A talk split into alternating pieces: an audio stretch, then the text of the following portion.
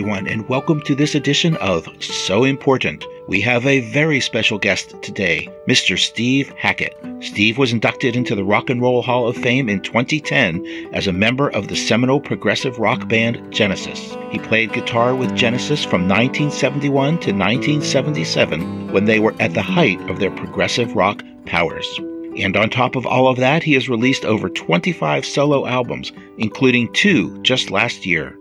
Steve is obviously passionate about his music, creating it and playing it. Steve simply never stops touring, at least not for long, and he is supported by a group of stellar musicians that take his music to new and enthralling levels. As a guitarist, Steve is in a class unto himself. Melodic, classically influenced, and always tasteful, Steve leaves the pyrotechnics aside, allowing his virtuosity to shine through simply by creating music that is uniquely, transcendently his own. And he never stops experimenting, as his recent forays will attest.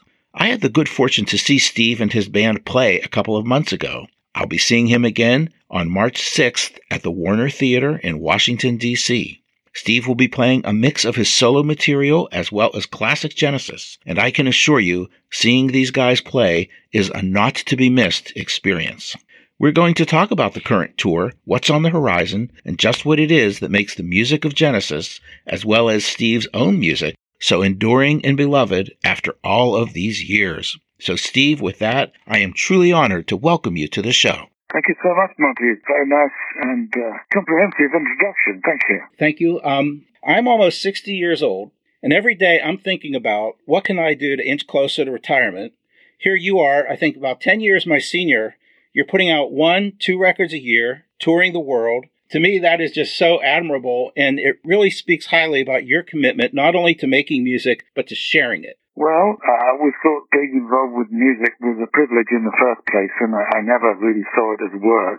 The idea is that musicians play, so there's the implied idea of enjoyment in the first place. So there's a, there's got to be a, a childlike link, no matter how complex the music uh, might get at times. Um, at the end of the day, there's an aspect of, of child's play in there. So I'm very happy to be doing it, and if I can speed up and produce things more quickly, um, I will. But you know, I like to have that quality control, so a song never gets finished until it's absolutely ready. There's so many times when I just watch you play, and you have a nice smile on your face, even if you're you're playing tunes that are 40 years old. Doing that, I realize that I'm uh, sort of invoking something. Yeah, obviously, uh, I'm, I'm locking memories, but it's invoking magic for people. The idea that time stops right here and what binds us is something that transcends the time when it was written, and uh, there's no other word for it but magic if it, if it speaks directly to the emotions. It really does.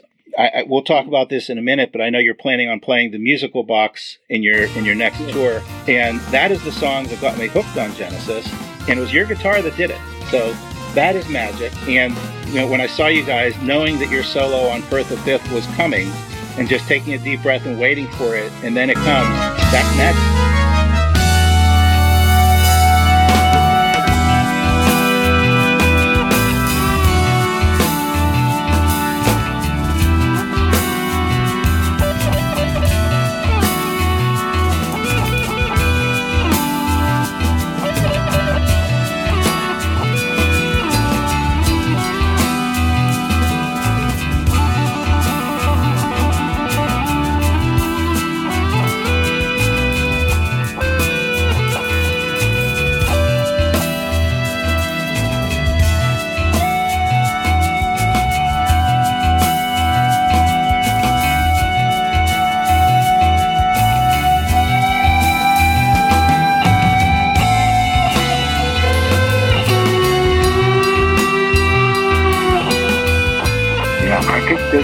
About those two songs that you mentioned. Musical Box was actually written before I, I joined the band, but Peter Gabriel said to me, well, if you write guitar parts for this, you know, you get full credit as a writer. And so, and so I was given, you know, three small solos on it. And um, all of them were kind of memorable in their own way, whether they were um, meandering and more like a more like a musical box, or whether they were more you know, flat out rock, or at the end there's something where originally I did a three-part harmony guitar solo. And Brian May said to me and that was influential for him. And I, I thought he was the inventor of the you know, three-part harmony, that whole thing. So um, we shared a, a, love of that, the idea of the, of the guitar perhaps becoming an orchestra in itself.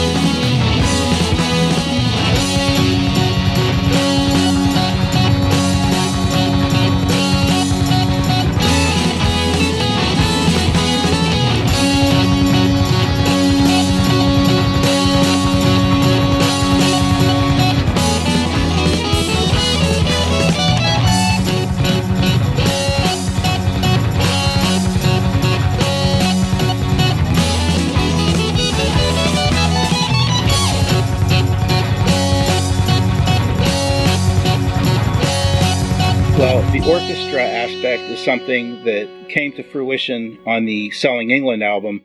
And uh, I want to come to that in a minute because I know that's a big part of your tour. But I, I also want to make sure that uh, we talk a little bit about your solo work because the stuff you're doing is very, very powerful. At the Edge of Light was an exemplary piece very focused, very worldly in its perspective, and you clearly had a, a message with that. Uh, yeah, um, we we worked with people from around the world, so I was thinking of it as my regular band, but then we uh, augmented it with with other people, people from Azerbaijan, from India, um, Iceland, and, and so the list goes on. So yeah, America was represented in there, and it was a kind of a United Nations, and in a way, um, it was flying in the face of what's going on currently with uh, with world politics, where nationalism is on the rise, the idea of each country being for itself.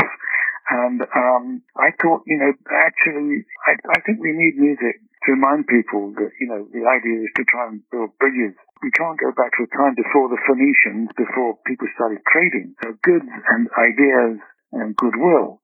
So what I do is just a byproduct of having made friends all around the world uh, with people who happen to have extraordinary skills. So I, I get them in. I, I wasn't planning to make any political statement with that, but there's some social comment that goes with some of the songs, certainly. So, um, yeah, I, I, didn't want to work with limitations and, and, and with prejudice.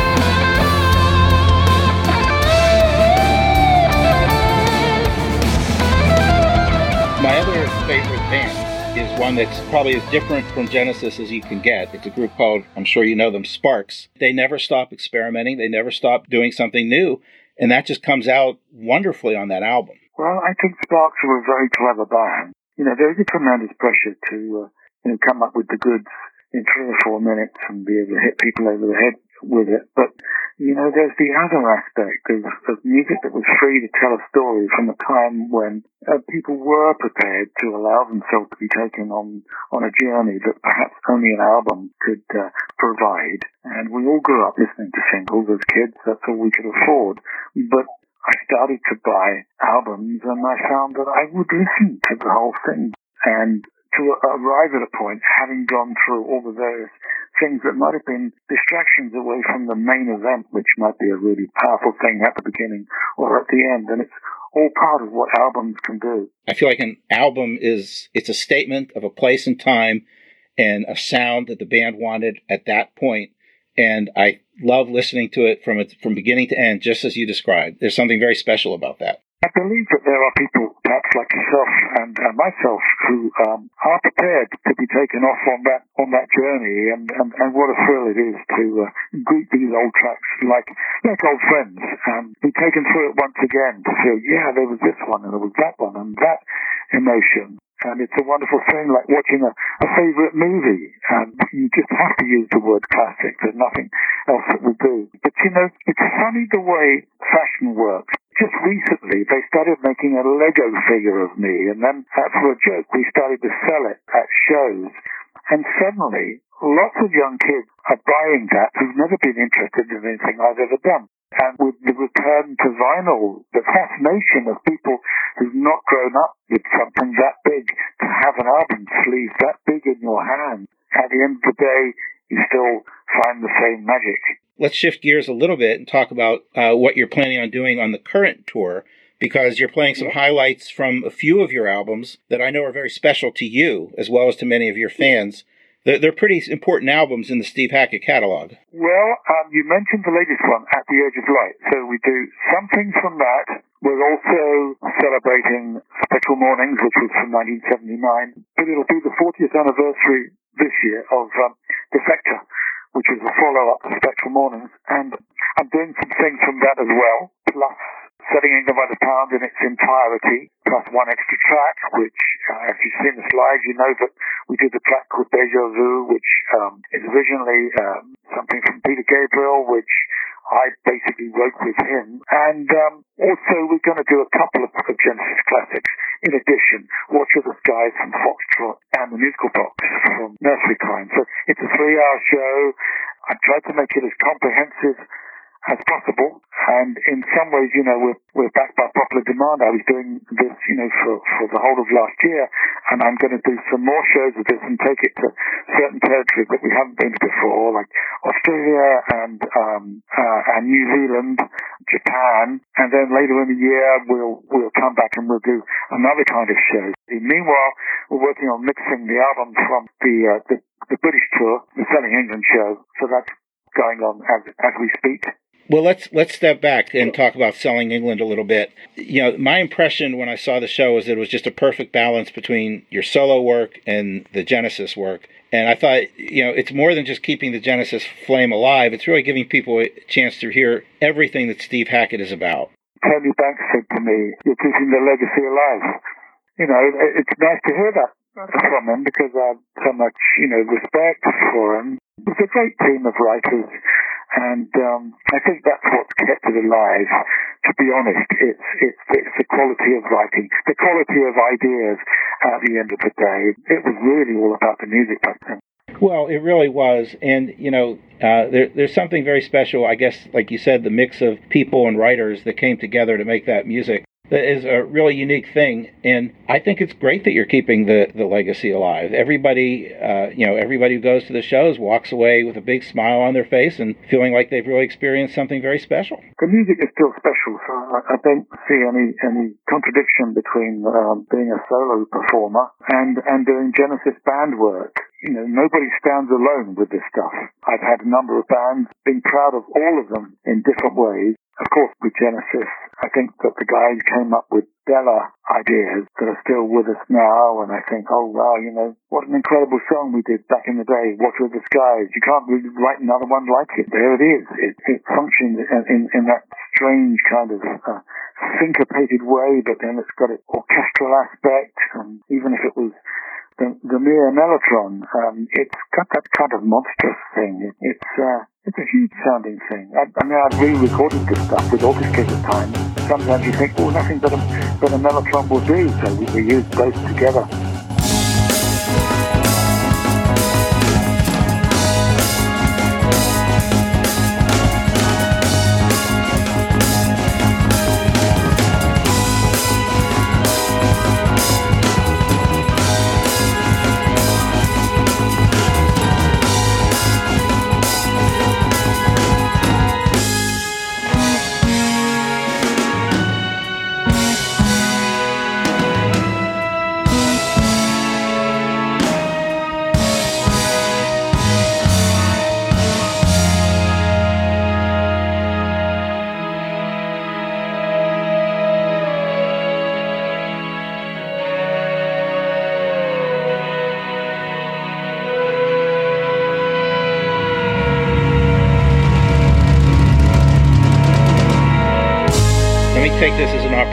To get a scoop here because one of the things that's often discussed on uh, the message boards is did Steve Hackett introduce the Mellotron to Genesis? I pushed very heavily for it. In, in the first year I was with the band, we got ours from King Crimson. We heard that they were selling a Mellotron. Uh, the one we bought off them was a big old Mark II Mellotron, the same as the Beatles had. We met Robert Fripp, and it was great. You know, by the end of that day, we clinched the deal, and we decided to uh, to buy the thing. And um, and Tony was an absolute natural on it. I think that it suited his approach very, very well. And that really gets us back to the music. Uh, and I want to talk about Selling England a little bit. I know that you consider this one of your favorite albums. So, what is it in your mind that makes Selling England such a special album? I think when it started, nobody had any idea what it was going to do. I, I think that all albums start with a doodle. You know, people mess around at home with ideas and they bring them in, they get developed with a group, and so the process is always the same, but it started to take on a personality and it started doing thrilling things. I think, you know, the very first thing that Pete did on it, the a cappella singing. Can you tell me where my country lies? Said the unicorn to his true love's eyes.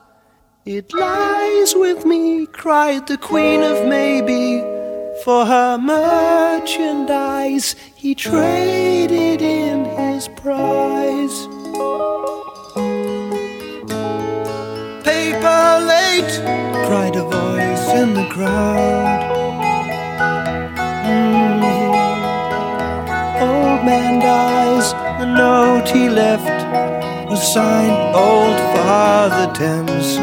It seems he's drowned selling England by the pound.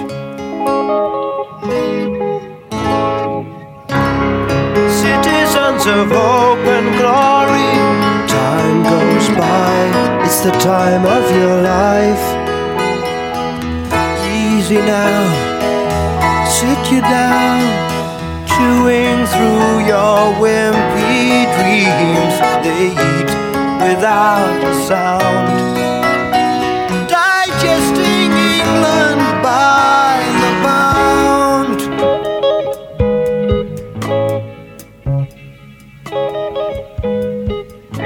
Got that kind of British Isles feel about it right at the beginning. And then it goes through changes and the idea of multinationals taking over and the idea of things being lost.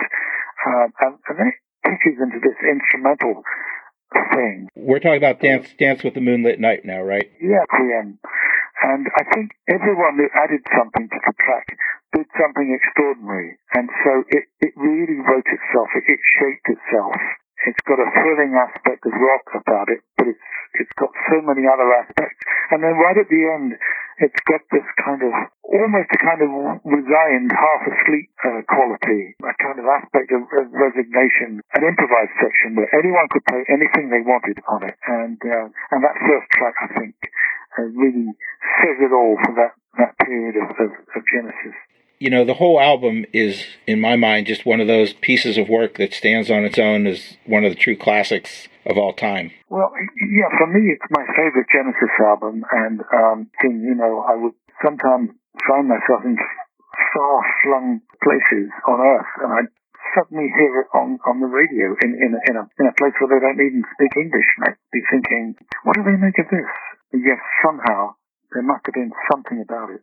Now, you're going to be touring uh, the Selling England album along with your solo work, as we discussed, for a few months. And I'm going to urge everyone to go and see it. As I mentioned, it's a pretty transcendent experience. But I also want to talk a little bit about what you have coming up. You made a pretty exciting announcement about your next tour, and I'd love to discuss that a bit. Uh, we're going to do the whole of Seconds Out as an album. It was cherry picking across many of the previous So on that, you know, you had stuff from Lamb Lies Down on Broadway, tracks like Carpet Crawl, and there is some crossover with Selling England, but I will probably do full-length versions of things rather than attempting to just do the segue. So I think what you'll get is Seconds Out Plus. I'll tell you, there's two thoughts that always come up on the message boards. Somebody always says at some point, it's the greatest live album ever. And then somebody else always says, It sure is a shame that Steve's guitar was mixed so low in that. I, I don't know why that happened in uh, the first place. I don't think it diminished the album's appeal, and, and I can still hear me on it, whether it's the earlier version or the later version. Uh, you sure as hell hear the guitar when I'm doing it live. And I do go back and re-record these things from time to time, either in the studio or certainly live.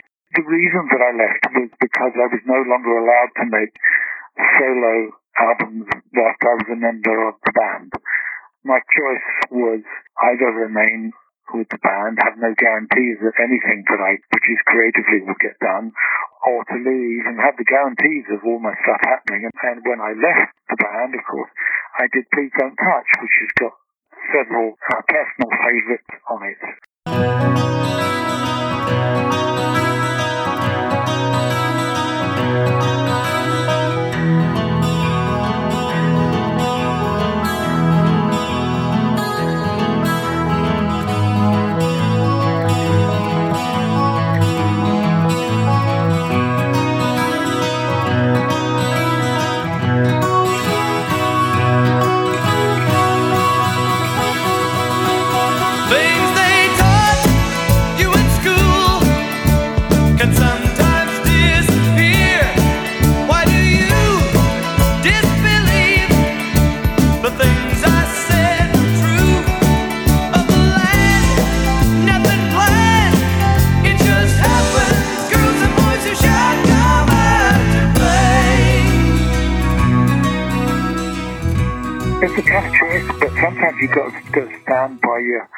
Ideas. It's life, and life moves on, and Peter chose to move on. You chose to move on, yeah. and you've given us an amazing solo career. I'm just glad that we have all the music yeah. from you that we do. Exactly. I know uh, people ask me the question a lot of the time, so I tend to be upfront about it and just say this is where I'm coming from with it. I don't. I don't think anybody would begrudge you that choice, and if they do, I think that's more on them than on you. Well, I know that Pete uh, would have stayed with Genesis if he'd been allowed to have a, a you know a parallel solo career.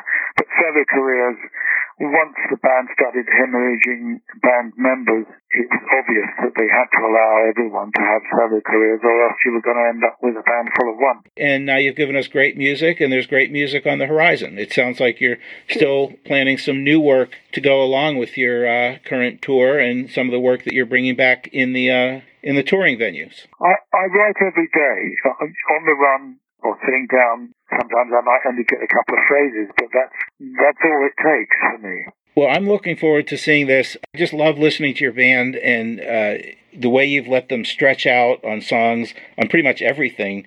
And but I was thinking about I know what I like, and I want to just say as a drummer, just listening to uh, Craig Blundell is such a treat, and you've really put together just a top-notch outfit. Yeah, they are an extraordinary band, and, and Craig has been a really important new uh, addition. He's extraordinary, so he has, has his own following. He's tremendously popular amongst drummers and on the front page of so many drumming magazines. So I'm glad you like him. Thank you. And watching Rob Townsend in action is a real treat just because you never know what he's going to pick up next. Well, he's a, he's a kind of human whirlwind in that way. You know, um, he started off being, you know, brass and woodwind with us, but um, he's become much more than that. Uh, he was trained as a percussionist originally, and um, um, he's quite capable of doing that and does, and also doing extra keyboards with us and also singing. So, you know, he does all of that. He's a tremendous uh, personality, great sense of humor wonderful guy, loves being on the road.